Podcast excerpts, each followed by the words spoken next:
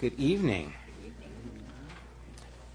We're in Acts chapter 27. You can open your Bibles there.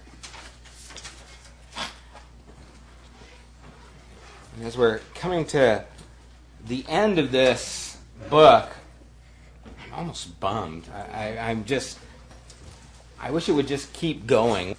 What I love about the book of Acts is we're on a journey. We've been on a journey with the early church with the disciples right after the resurrection. And then the last portion of the book of Acts is following along with the Apostle Paul. And what an amazing person. What an amazing man. And what depth to this man. What conviction. What determination that he has that just, you know, kind of puts us in awe. How many times he has been persecuted for his faith, physically beaten, and yet gets up and continues without hesitation. And we've seen him grow in his ministry and in his walk. We've seen him from the early days when he got kicked out of Jerusalem and he was causing too much problems to coming back and, and having a little more wisdom in his communicating, yet still being persecuted. And now we're kind of in his area where he's been taken captive.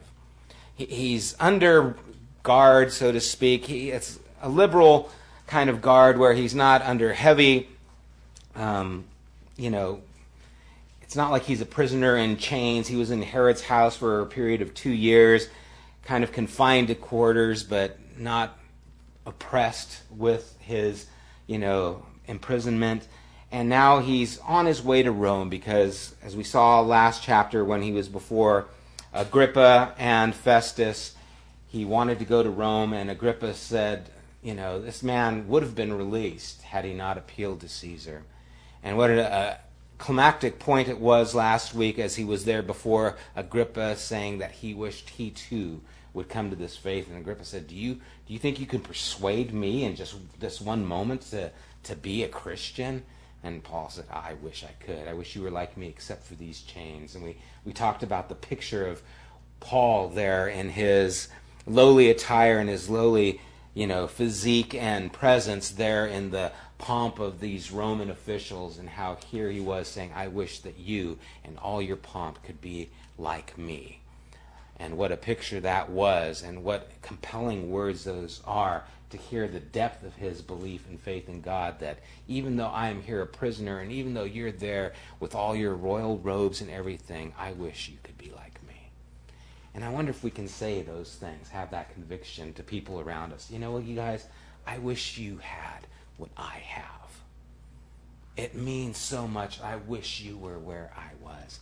And so we continue with Paul's journey. And, and, you know, as we're going on to this journey, I, I think of James's words Count it all joy when you fall into diverse temptation and trials, knowing that the testing of your faith produces perseverance. Because it seems like whatever Paul does, eh, it just involves trials. And you know that God was producing a lot in his life at this time. so let's read the first few verses here together chapter 27 says, When it was decided that we, notice the word we, because that's including Luke now, and that means we're going to get a lot of detail. Whenever we is there, Luke goes into detail. And we're going to get a lot of nautical terms here as they're on this voyage. Whenever that happens, we just get a lot of insight with Paul and the journey. So when we would sail for Italy, Paul and some other prisoners were handed over to a centurion named Julius who belonged to the imperial regiment, we boarded a ship from Adramathenium about to sail for ports along the coast of the province of Asia, and we put out to sea. Aristarchus, a Macedonian from Thessalonica, was with us. The next day we landed at Sidon, and Julius, in kindness to Paul, allowed him to go to his friends so that he might they might provide for his needs. And so it starts off saying we're getting on the ship and talks about the people that are on the board, that there is this man, Julius, who is the centurion, the Roman guard, and he's basically, the centurions were the backbone of the Roman Empire. They were the ones who were in charge. They were the generals, so to speak. And so he's basically over a hundred men Julius is there, and he goes with these other people, and we see that when they landed at Sidon, that Julius, in kindness to Paul, allowed him to go to his friends so that they might provide for his needs. First of all, Luke is allowed to be with him, and a few others that seems to be familiar with, and wonder, well, how could they, if Paul is a prisoner, be allowed to be with them? Well, again, Paul was not someone they considered dangerous. He wasn't a murderer. They, they basically said, this guy really, nothing wrong. We're don't, not even sure what to try him for, but he's appealed to Rome, so he has to go. And so Luke might even have gone with him as his physician. We know in 2 Timothy chapter 4, I think it's verse 11, that Paul says, and Luke is with me still. Luke, the beloved physician. So Luke might have been there to care for Paul and so your physician can go with you. He, he's there to kind of take care of you because they saw Paul as a Roman citizen. But what a neat thing it is to see this man, Julius, showing kindness to, to Paul. And it's interesting because throughout the scriptures, whenever a centurion is named or mentioned, it's always in a good light. A centurion is never looked upon in a bad light throughout scripture, especially in the New Testament. Well, only in the New Testament, but especially in the New Testament, we see the same is true with women, that they're never put in a bad light. And the centurions, in the same way, they, they only come across well. We know the one where the centurion asked for Jesus to come and heal his servant, and he said, You don't even have to come to my household. Just speak the word, and it will be done. I too am a man of authority, I could say to this person, and they'll do it. I know your authority. And Jesus said, I have not seen this kind of faith in all of Israel. And he commended him for that faith. And so we see the centurion at the cross saying, Surely this man was the Son of God. And so again, centurions are looked in a kind way, and this guy shows kindness to Paul. And I wonder why. I wonder why did he show kindness to Paul? Was there's something probably about Paul already that had been known. We don't know how long he actually knew Paul, but something about this relationship that said, I want to bestow kindness to this guy. I want to, to give to him. I want him to have this. You know, I'm going to cut him some slack. Proverbs 16:7 says, "When a man's ways are pleasing to the Lord, he makes even his enemies live at peace with him." What a beautiful scripture. What a beautiful picture. If our ways are pleasing to the Lord, even our enemies can be at peace with us. There's something about pleasing God and living for God that it disarms those around you. And that's what we see with Paul. Something about him was disarming. Where this Julius centurion said, You know what? Go ahead. You're on leave. I'm not worried about you running away. I'm not worrying about you escaping. I know you're a man of integrity. I can trust you. Go ahead, meet with your friends. They'll give you whatever things you need for the journey. They'll supply, they'll refresh you and they'll go ahead and take care of you. And so we see that Paul there gets this favor from Julius. And in verse 4 it says, From there we put out to sea again and passed to the lee of Cyprus because the winds were against us. When we had sailed across the open sea off the coast of Cilicia and Pamphylia, we landed at Myra in Lycia. I always want to say these words wrong. There the centurion found an Alexandrian ship sailing for Italy and put us on board. We made slow headway for many days and had difficulty arriving off, yeah, that place, Syrtis.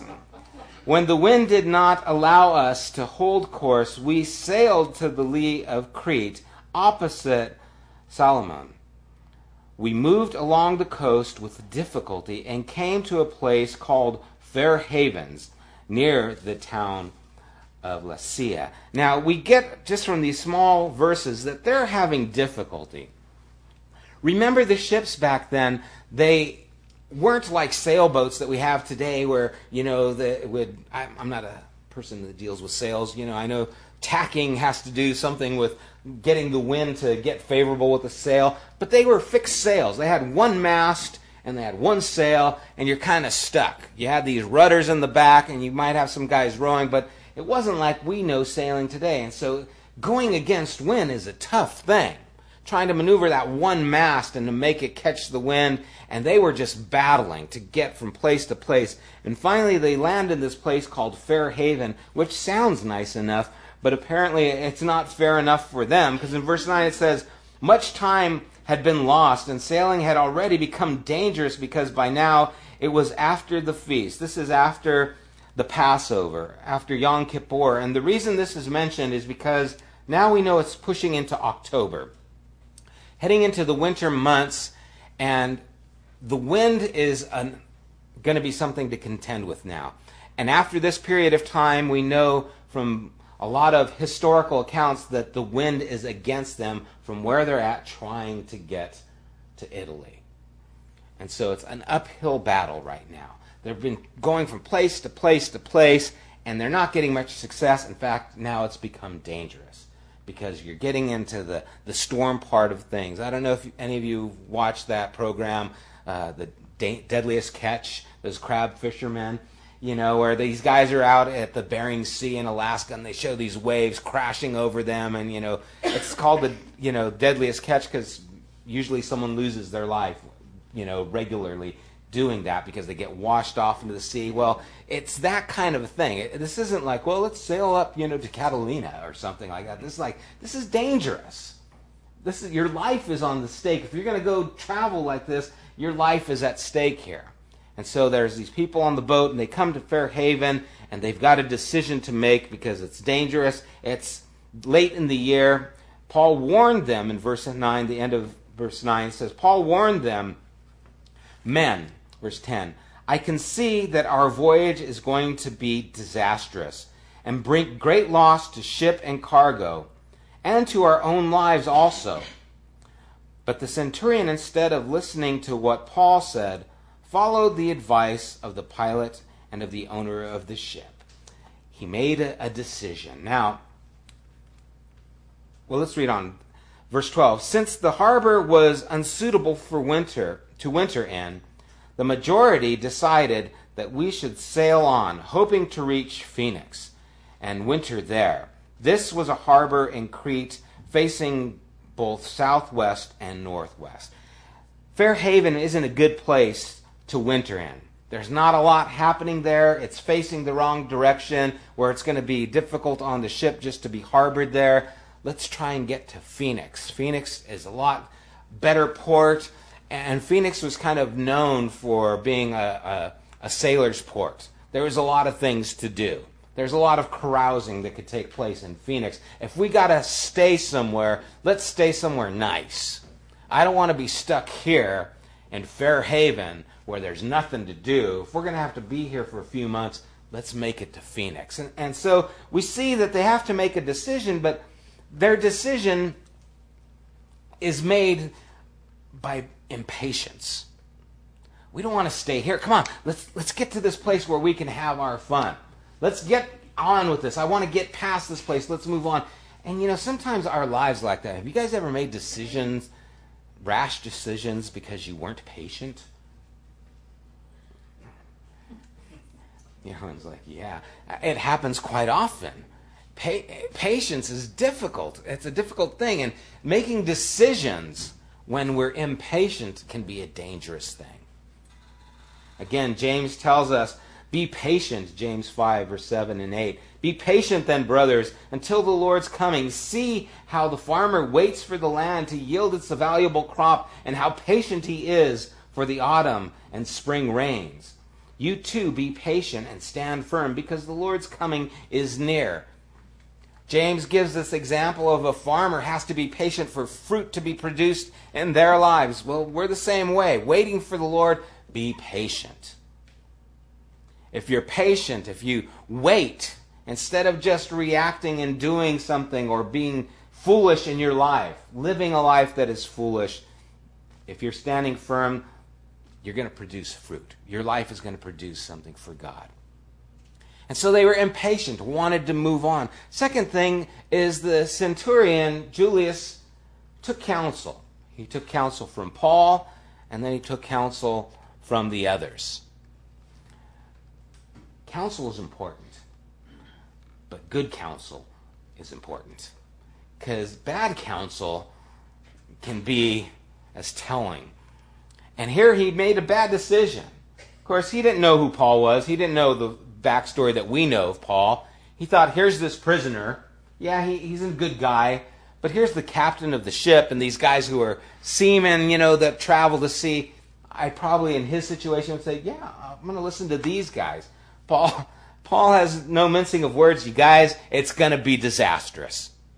You're going to lose cargo. You're going to lose ship. You're going to lose lives. Don't do it. This is, and of course, we know the backstory that Paul has already been on ships quite a bit. We know that he's been shipwrecked three times in his testimony, so we know Paul is acquainted with these things. Paul has been there. Look at this, guys, it's going to be bad. And, and you wonder what Paul's like. You know, Paul's just like, oh, here we go again. You know, this is going to be bad, guys. It's going to be disastrous. There's going to be loss. There's going to be loss of lives. And Julius is saying, wow, that's pretty heavy. And what do you guys think? Let's get to Phoenix, man. Dude, come on, we can make it, you know? That's just my portrayal of attitude with these guys. But he doesn't receive wise counsel. Of course, Psalm 1 says, Blessed is the man who does not walk in the counsel of the wicked or stand in the way of sinners, but his seat is in the seat, or sit in the seat of mockers. Wise counsel. Who are we going to take counsel from? And we got to be careful because a lot of people offer advice. Everyone wants to tell us the right way to live, the right things to do. You know, well, listen to Aunt, you know, Jane, she's been married seven times. She'll know what to do in a marriage. You know, it's like, well, maybe Aunt Jane isn't the right person to listen to. You know, you got to take wise counsel. Who is the right person? Who's going to give you godly counsel? Because it's amazing how many times you'll hear someone say, "Well, my friend says this," and it's like, "Oh my gosh, that's just awful. That's an awful way to think." Why? Because it's not godly counsel. And so he took bad counsel. And again, the motivation for their counsel and what they wanted to do let's get to Phoenix. It's going to be easier. A lot of times, decisions are made based on ease, not based on what is right or wrong. This is the easy way. Well, is it the right way? Well, no, but the right way is hard. You know, if I lie about my taxes, it'll be easier. If I'm dishonest in this, it's going to be easier. But is it right? No, it's wrong. Then you get the audit. now it's not easy, is it? And so making the right decision for the right purposes, not just because it's going to be easier or going to be fun. Again, Phoenix, hey, let's get to Phoenix, man. It's like, let's get to Vegas. We'll have a good time there. We'll be able to, you know, party, enjoy our winter there in Phoenix. You know, Proverbs 21:17 says, "He who loves pleasure will become poor. Whoever loves wine and oil will never be rich." In other words, if you just give in to your natural physical tendencies, your depravity, it's gonna it's not gonna be good. And so these guys were motivated, you know, they wanted to get there for the wrong reason, they were impatient, took bad counsel, and it's gonna show. It's all gonna come to the surface. And and I think we've all been there. You know, we can all think of times in our lives where we've made impatient decisions that were based on just ease or, or, whatever. I just want to get out of here. I want to do something. I want to get done with it. You know, I, I, I use my house as an example when we did the room addition. I just wanted to get done so much so that I had to do everything twice. You know, it's like I did it the first time. I said, "Oh, that's not right. Okay, take it out. Let's do it right now." And that's how our lives can be sometimes. You know, oh, if I would have done it right the first time then I would have saved time all along. But Paul stuck with these guys, and so they want to head on to Phoenix. Verse 13, we're going to see now the storm. When a gentle south wind began to blow, they thought they had obtained what they wanted. So they weighed anchor and sailed along the shore of Crete. Again, here's a lot of nautical terms weighed anchor, you know, set sail. Here they go a gentle south wind began to blow. I wonder how many lives have been allured by a gentle south wind. It looks nice. You know, sin is pleasurable for a season. That gentle south wind allures us and say, "Oh, look at, hey, it's going your way," and you give into it. And here they saw a gentle south wind. They said, All right, that's our cue. Let's go. They set sail, pulled up anchor, and started off, sailing along the shore to Crete. But before very long, a wind of hurricane force called the northeastern. I know in King James it actually has the Greek and Latin name, but basically it means northeastern, swept down from the island. And sure enough, right after that gentle southwest wind calls you, you know, begins to glow, that south wind begins to blow and says, Come along, it's it's nice, it's easy. Let's go, let's go. Man, then comes the hurricane. Then comes the hurricane. You thought it would be easy. You thought it would, how many lives have been devastated because they listened to that south wind blow. It was gentle, it was easy, and then they got hit by the hurricane. And we've got to be careful that we don't give in to those things. Because we give in to temptation and you reap what you sow. You reap what you sow. And, be careful we don't give in to those things that are alluring, that seem like, oh, that's pleasurable. That's going to be nice. This is our chance. Let's go for it. And then here comes the hurricane, called the Northeastern. Swept down from the island. Verse 15 it says, The ship was caught by the storm and could not head into the wind. So we gave way to it and were driven along. As we passed to the lee of a small island called Claudia, Claudia, Claudia we were hardly able to make the lifeboat secure. When the men had hoisted it aboard, they passed ropes under the ship itself to hold it together, fearing that they would run aground on the sandbars of Cyrus. They lowered the sea anchor and let the ship be driven along. We took such a violent battering from the storm that the next day they began to throw over the throw the cargo overboard. On the third day, they threw the ship's tackle overboard with their own hands. When neither sun nor stars appeared for many days, and the storm continued raging, we finally gave up all hope of being saved. Try and capture the gravity of this situation. They're now caught in this storm. They can't go with the wind. They're being dashed everywhere they have no means of moving forward, so they have to give in. Wherever the wind's going to take us, that's where we're going to go. They start strapping the ship, and what they would do is tie the ropes from one end of the ship under the ship to the other, because remember, the planks were going long ways with the ship, and so as the storm's coming, it starts kind of spreading out and water starts coming into the ship. So they want to strap the ship together and try and bind it to keep the planks from opening up because as the boat's being beaten up, they have to try and hold it together. And so this is desperate. We got to hold the ship together to keep it from falling apart, to keep from filling up. The water's coming in. They start throwing stuff overboard because if the ship is heavier, more water's going to come in. They start throwing the cargo over. They start throwing the tackle over. So they're desperate. And then when it says no sun or no stars, they didn't have a compass. How do they know where they're going? You don't see the sun, you don't see the stars. Where are you? You're in the middle of the sea here, and you've got no direction.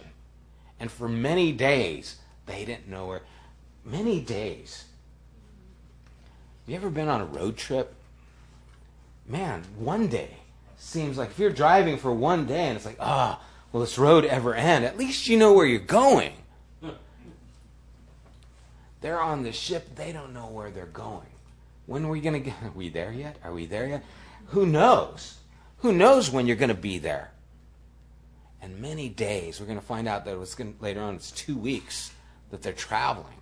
Two weeks on this ship, being beaten, striving, trying to get there. And so when he says, Yeah, we gave up hope of being saved, they lost hope. It's like, oh man, this is never, it's been two weeks. You'd give up hope too, most likely. Most, I probably would.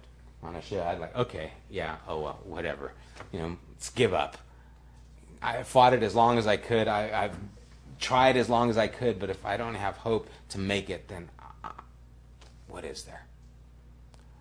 And so here they are in this condition. And what I love about this story is when hope is lost, that's when God shows up.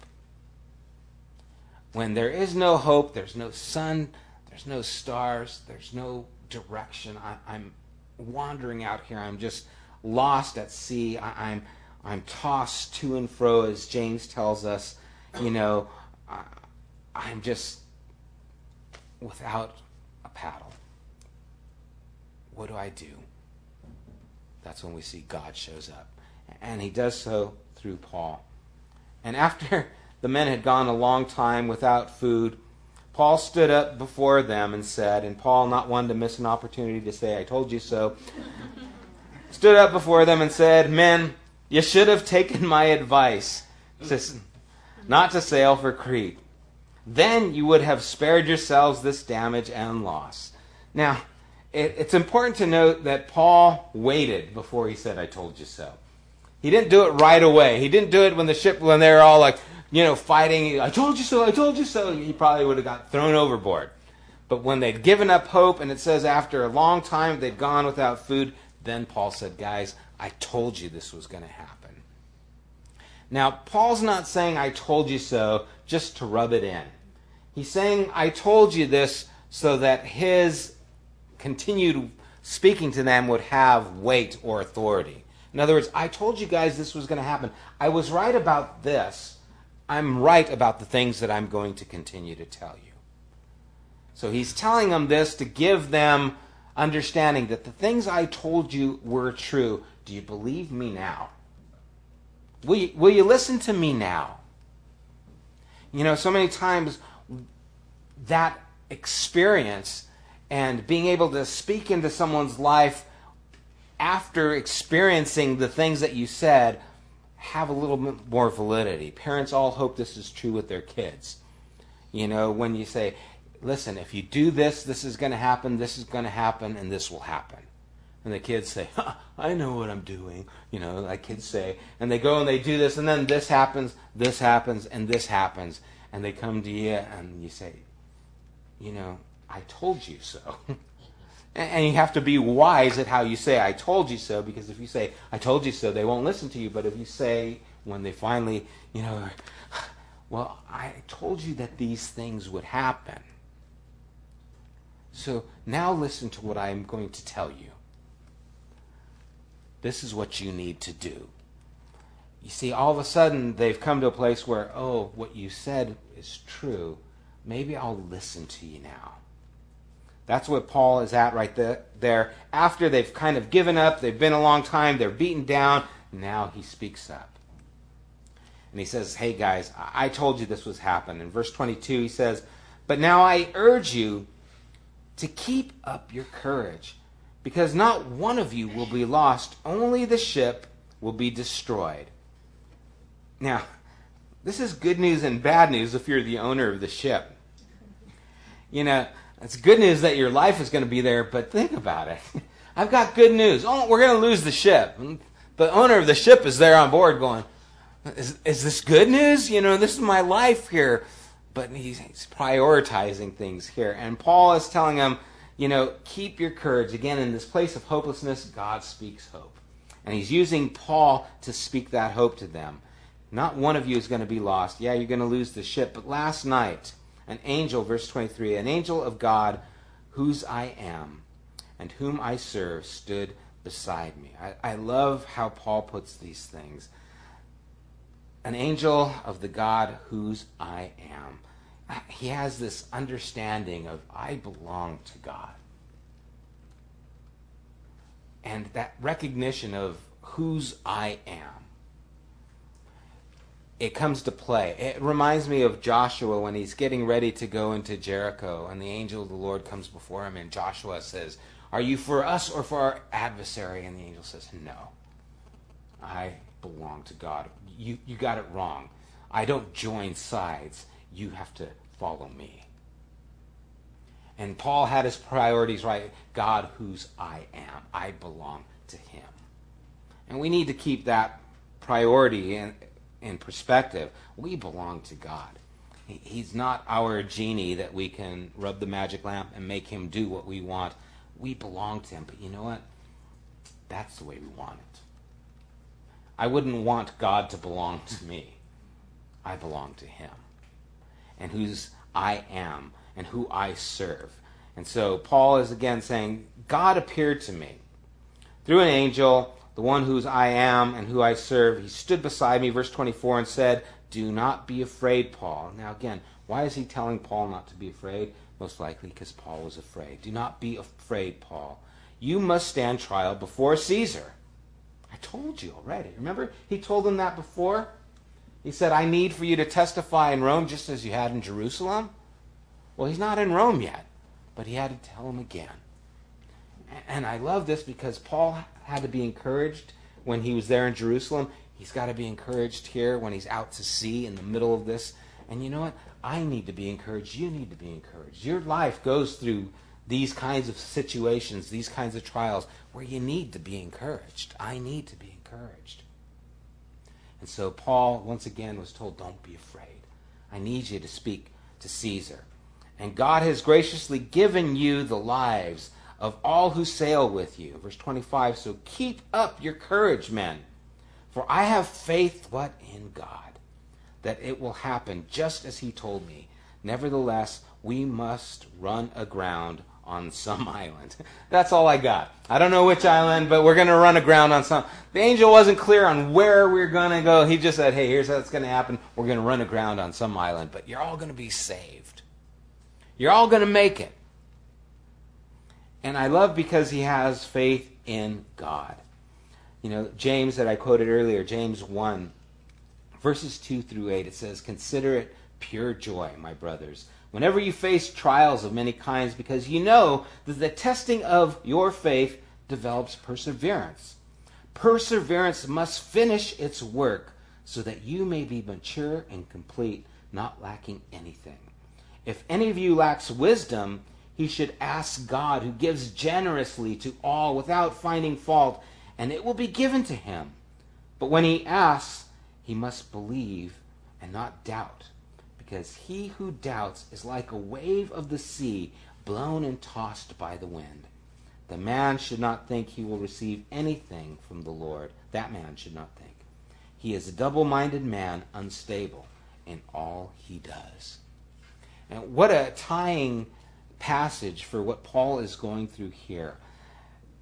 God is producing something in Paul. He's producing perseverance so that Paul can be mature, so he can be complete, so he can be lacking nothing. But if you lack wisdom, and the idea is if you don't understand what it is you're going through, God, I don't know why this trial is in my life, because that's the context of James. If you're going through this trial and you don't understand, ask God to give you understanding, to give you wisdom, because he does. But then he says, when you ask God, don't be double minded. Are you asking God to, to speak into your life about the situation that you're in, where you're at right now? God gives generously. But ask in faith. Jesus said, if you, fathers, are asked by your son for, for bread, are you going to give them a stone? If they ask you for fish, are you going to give them a scorpion? How much more will your Heavenly Father give the Holy Spirit and good things to them that ask? God is asking us to trust Him. He's saying, believe in me. Don't doubt. I, am going to give you good things. Don't be double minded. If, if you're asking and saying, oh, I don't think God cares, He's saying you're going to be tossed by the, the sea. You're going to stay in that place of desperation if you don't have faith in God. And Paul was at this place where he was afraid, obviously, but all of a sudden he has faith in God, and now he could say, Be of good courage. Why? Because he'd been given courage. Because all of a sudden his anchor is secure. He's not being tossed to and fro. Hey, guys, don't worry about it. I got to go see Caesar. We're going to make it. Oh, the boat's going to be lost. We're going to land some island. I don't know where it's going to be. But we're going to get to see Caesar. He has confidence. He's not double minded. He knows what God has told him to do. Do we understand what God has told us? the hope that He's given us in His Son so that we aren't like a ship being tossed to and fro, just moved by our emotions, by our circumstances, by the things around us. Are we anchored to the Lord? Verse 27 says, On the 14th night, there it is, two weeks, we were still being driven across the Adriatic Sea. When about midnight, the sailors, the sailors sensed they were approaching land. They took soundings and found that the water was a 120 feet deep. A short time later, they took soundings again and found it was 90 feet deep. Fearing that they would be dashed against the rocks, they dropped four anchors from the stern and prayed for daylight. I bet they did. Again, we, we you kind of get this picture. You know, the, all these nautical terms, again, Luke is giving descriptive. They're soundings. They're dropping either a stone or something into the water to measure how deep it is when they find out 120 feet.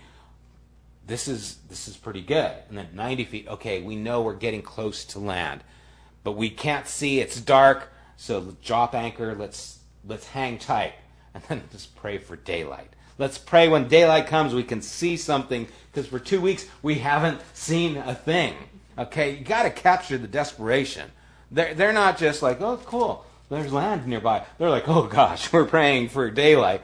And so, verse 30 it says, In an attempt to escape from the ship, the sailors set the lifeboats down into the sea, pretending they were going to lower some anchors from the bow. Then Paul, now notice Paul's kind of taking charge of the situation right here. Then Paul said this to the centurion and the soldiers, Unless these men stay with the ship, you cannot be saved. So the soldiers cut the ropes that held the lifeboat and let it fall away. Paul takes charge. Paul sees and understands what's going on. These guys are trying to get in the lifeboats. You know, they're getting into little dinghies and they're going to try and let loose. They're like, I'm out of here. I know there's land nearby. I'm going to go find it. They're two weeks. I'm desperate. Paul sees what's going on. He tells the centurion, unless they stay on the boat, they can't. You can't be saved. And so the centurion just cuts them loose. Don't have to worry about it now. We're all in this together. You know, God has a boat that we need to stay in. He's given us guidance and direction through the scriptures that give us how we are to live. And unless we stay in that boat, we're in trouble. And a lot of times we think, well, I just I'm going to break loose and cut. You, you just sometimes got to cut those lines and let them go and stay in the ship. Stay in what God has given us to, to walk in, in obedience. You know, couples that are married, you got to stay married. You, you don't seek, you know, a relationship somewhere else. Stay in the boat. Don't get some dingy idea and go wandering off somewhere. You need to stay in that place. And a lot of things are like that, where unless you stay in that boat, you're in trouble. In the boat, there is the safety. In the boat, that promise that God has given. If you stay here, I will care for you. You go outside the boat, you're on your own. And so soldiers cut the ropes, let the lifeboats fall away. Verse 33 it says, Just before dawn, Paul urged them all to eat. For the last 14 days, he said, you have been in constant suspense and have gone without food. You haven't eaten anything. Now I urge you to take some food. You need it to survive. Not one of you will lose a single hair from your head. After he said this, he took some bread and gave thanks to God in front of them all. Then he broke it and began to eat. They were all encouraged and ate some food themselves. Altogether, there were 276 of us on board. When they had eaten as much as they had wanted, they lightened the ship by throwing the grain into the sea. Now, Paul says, okay, dawn's coming up. We're going to make a break for it. We know land's out here. You need your strength. guys haven't eaten for two weeks. And it's not because they fasted, because they were praying. And some of the translations, says you have fasted. It's not a spiritual fast. They were just sick to their stomach with the suspense and this sea. You know, if you've ever been seasick, I don't know. I've gotten a little seasick once, you know, and you don't want to eat. You don't want to, you know, here, have a ham sandwich, you know, or whatever. You just don't want to eat. Your stomach, it's nauseous, you're queasy, your equilibrium's off, and eating does not appeal to you. For two weeks they've been doing this. And they're like, uh, I don't want to eat. The suspense, not knowing where we're at, we're just drifting. They're just sick to their stomachs. You haven't eaten. You need your strength because you're going to have to swim to shore. You're going to have to make a run for it. You're going to have to, when this grounds on some shore somewhere, you might have to swim. You're going to need some strength. Eat something. And then what I love is Paul, by example, takes bread, he breaks it, and he gives thanks. And they were encouraged. When Paul gave thanks to God, they were encouraged. When Paul brought acknowledgement to God in the midst of their situation, they were encouraged. Those who didn't believe, those who didn't have hope, saw Paul's trust and faith in God. Even in the midst of the storm, he said, I thank you, God. Gave thanks to God for this bread, broke it. And what a picture that is of us, for us, of Jesus and when they saw this, they were encouraged.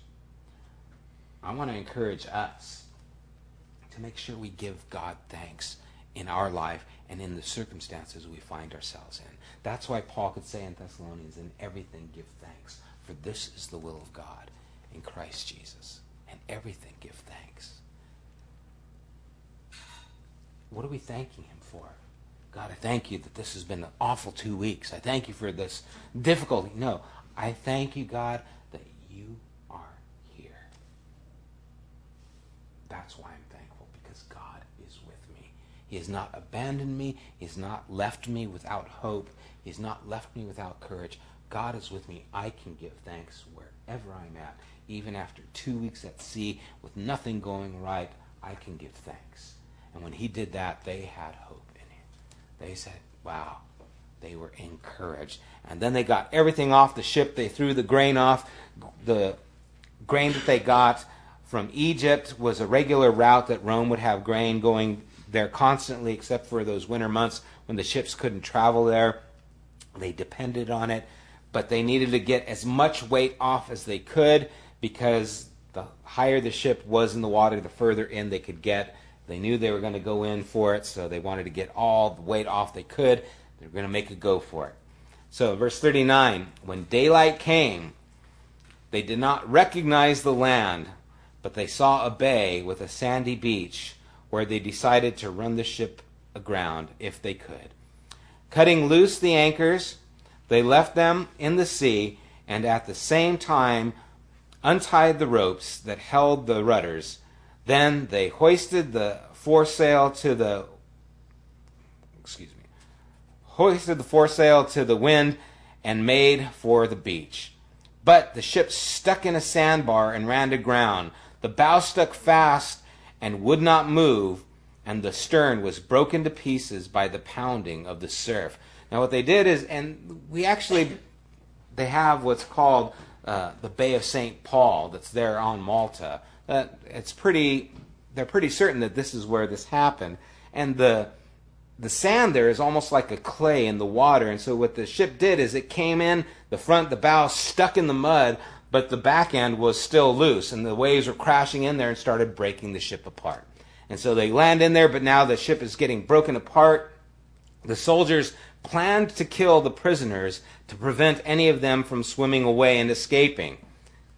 That doesn't look good, but look at this. Verse 43 But the centurion, Julius, wanted to spare Paul's life and kept them from carrying out their plan. He ordered those who could swim to jump overboard first and get to land. The rest then were to get on these planks. I like when it says boards in the King James because the first surfboarding mentioned in Scripture, but got on these planks or on pieces of the ship. In this way, everyone reached the land safely, just as God told Paul would happen they made it to shore. Once again, we see that Paul's favor with this centurion saved not only his life, but the lives of those around him as they listened to Paul. They didn't know where they were. We don't recognize this beach, but it's land. They landed, the ship crashed into the into the shore. The ship is beaten already. It's probably falling apart already. The waves crash in around it. It collapses. He says, "Okay, you guys who can swim, get to shore, and then those of you who can't, get on some planks, something, and you'll make your way in." And sure enough, they all made it in. What a what a journey! Well, just another you know experience in the life of Paul, you know, and you wonder, I wonder, God, I'm your servant. I'm trying to give testimony to you. You told me to do it in Rome as well. Why?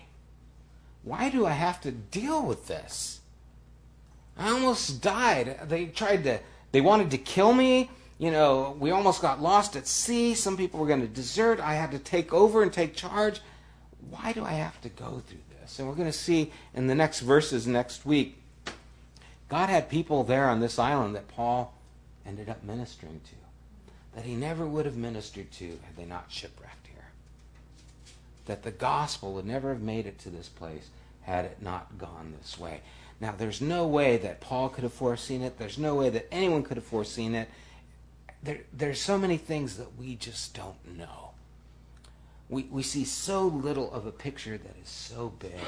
And unless we have faith in God for the things that we don't understand, unless we really trust in Him, lean on Him for those things that we don't understand, we're going to be, just like James says, like the waves of the sea are going to toss us back and forth. We're just not going to know where we're at. We're going to be uncertain. We're going to be in turmoil. We're going to have just doubt. We're going to have lack of courage. We're going to be afraid.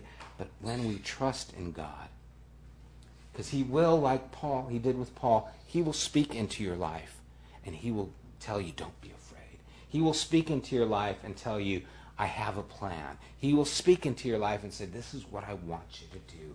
He is faithful. When is he going to speak? When? I don't know. I'm sure Paul wished it was earlier than it was. I'm sure they all did. But God is faithful. Have faith in God because he's got a plan. He's at work. He is going to be with those who are his. The God whom we belong, who we serve, is caring and working in our lives for us and to do things in us. As, as we're ending the book of Acts here, and we've been on this journey,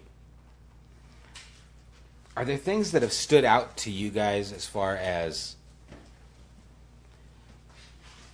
maybe lessons that you've seen or learned through Peter, through Paul, just in there that stand out to you, just kind of recollecting, you know, what has happened, or even in this chapter, are there things that you can identify with or relate, or things that you maybe could shed light on for us regarding these things, how it's come to life with you in your life? Does that make sense?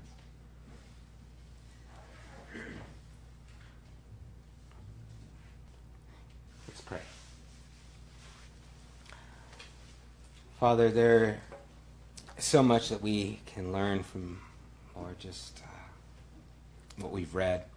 And I, I pray that your Spirit would imprint our minds and our memories to remember these things and apply the, the things that Paul did, how he trusted and how he had faith in you. May we remember to do those things as we find ourselves in, in storms and situations. May we remain faithful to you. May we stay in that boat, God. May we not take off or abandon our faith because of circumstances. May the seed remain in, in good soil, Father, and produce fruit for you. May we not be double minded. May, may we ask for wisdom. May we wait on you. May we put our faith and our trust in you. God, have hope that you are at work and going to to answer in your time, Lord.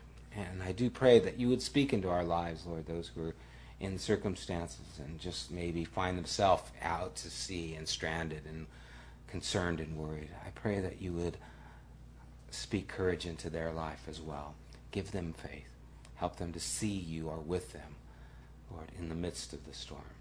And I thank you, God, for your faithfulness to work in our lives. Lord, I do pray that you would continue to Draw us to yourself, Lord, and reveal yourself to us. We thank you again. In Jesus' name, amen.